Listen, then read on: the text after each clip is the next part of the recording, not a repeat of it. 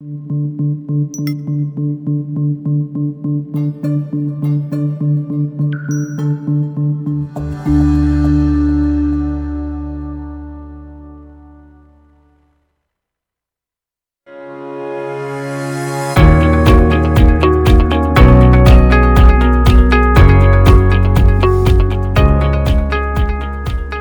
Welcome to CEO Money. I'm Michael Yorba. Thanks for joining with us. All right, my guest today is Bernardo Moya. He is the author. He's an author. He's a TV producer. He is the editor in chief of the Best You magazine. Bernardo, welcome to the show. Thanks for being here.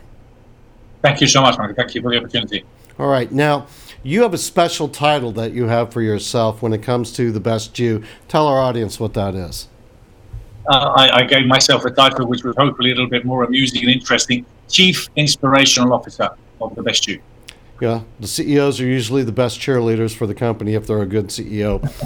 Give us some background on you. It's an illustrious background. It's full of depth, and it's it's got to have some some great stories that sometime after the show we can talk about. Well, uh, my I've, I've, been kind of an entrepreneur since my early years. Uh, I got originally into real estate. Um, but anyway, I was originally, I have this English accent with my parents, both immigrants, moved to London. I was, I, I lived there till I was nine, then we moved to Spain and I was brought up there. Um, my background as an entrepreneur was pretty much real estate all my life, many different aspects of real estate, timeshare, property development, selling international properties. Um, I wasn't great, or I caught a couple of really bad real estate crises. So I lost my money at the age of 26 and start uh, and again at the age of 38. So kind of like, you know, I, have been very interested and passionate about personal development for a long time, but um, it was it was um, you know I went on a completely different path based on my failures, which I just believe is part of you know who we become, and and I am who I am thanks to that. Now, your workshops and your speaking engagements, you know, they reach audiences well over 100,000 give us some some inside look of you know how people find their true purpose. Yeah, I, I think the idea of of of life. Obviously, you know, we go to school. We don't really study the important things. We learn the really as- important aspects of life as as we go through life. And then, you know, unfortunately, sometimes we got to pay the bill, we got to pay the mortgages, and we don't really explore what our purpose is in life. What are we here for? And then we just carry on working and working and working. And then ultimately, what happens a lot of the times is, you know, either we have a terminal disease or something happens, and all of a sudden, like you know, you live a life or the end of your life with the regrets.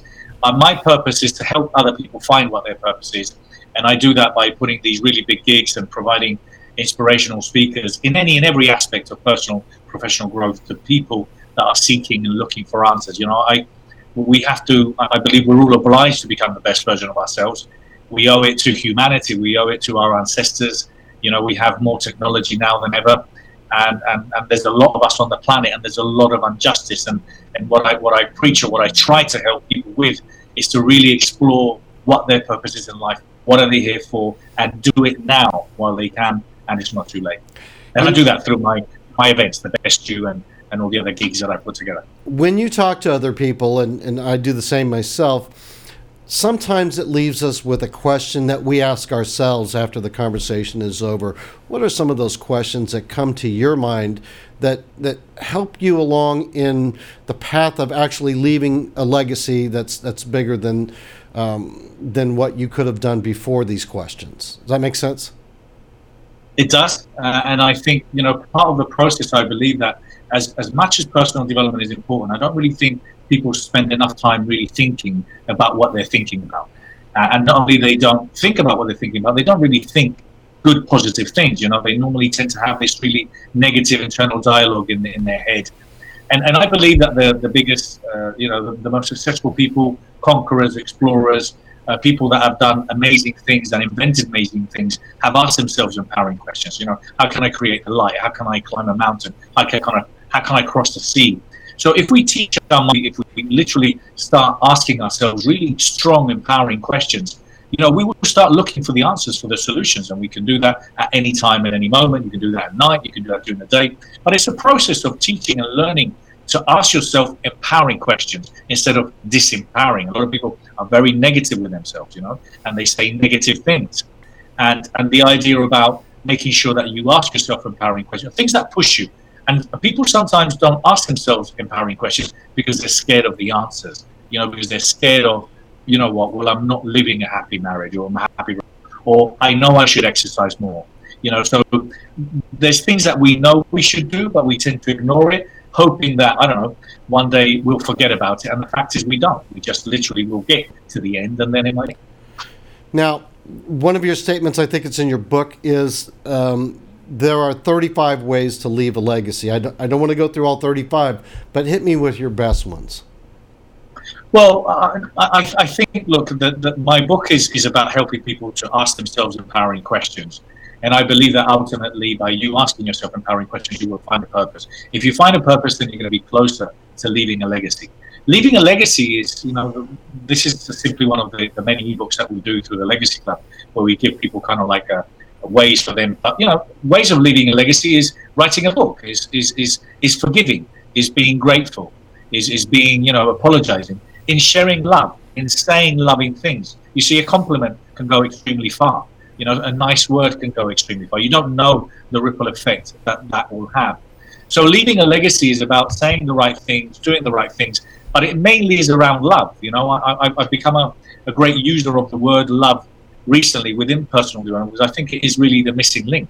I think if everything we do, we do from a place of love and honesty, you know, we can really do many, many amazing things. Now, your legacy clubs are in 16 different cities now. Uh, they're international give us uh, a, broad view of where they're located, when they meet, um, what happens when when people meet, and, and what people bring away from the meetings.